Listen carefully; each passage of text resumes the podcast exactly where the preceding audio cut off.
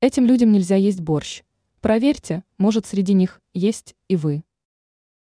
Часто употреблять борщ и другие блюда с добавлением свеклы можно далеко не всем людям, предупреждают эксперты. Рассказываем, кому противопоказаны блюда со свеклой. Кому нельзя есть борщ?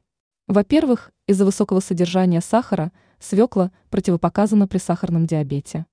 Также не рекомендуется есть блюда со свеклой людям, страдающим мочекаменной болезнью. С осторожностью специалисты советуют употреблять свеклу и при заболеваниях желудочно-кишечного тракта. В противном случае могут обостриться такие заболевания, как гастрит, язвенная болезнь и панкреатит. Ранее мы рассказывали, какой напиток приводит к быстрому старению организма.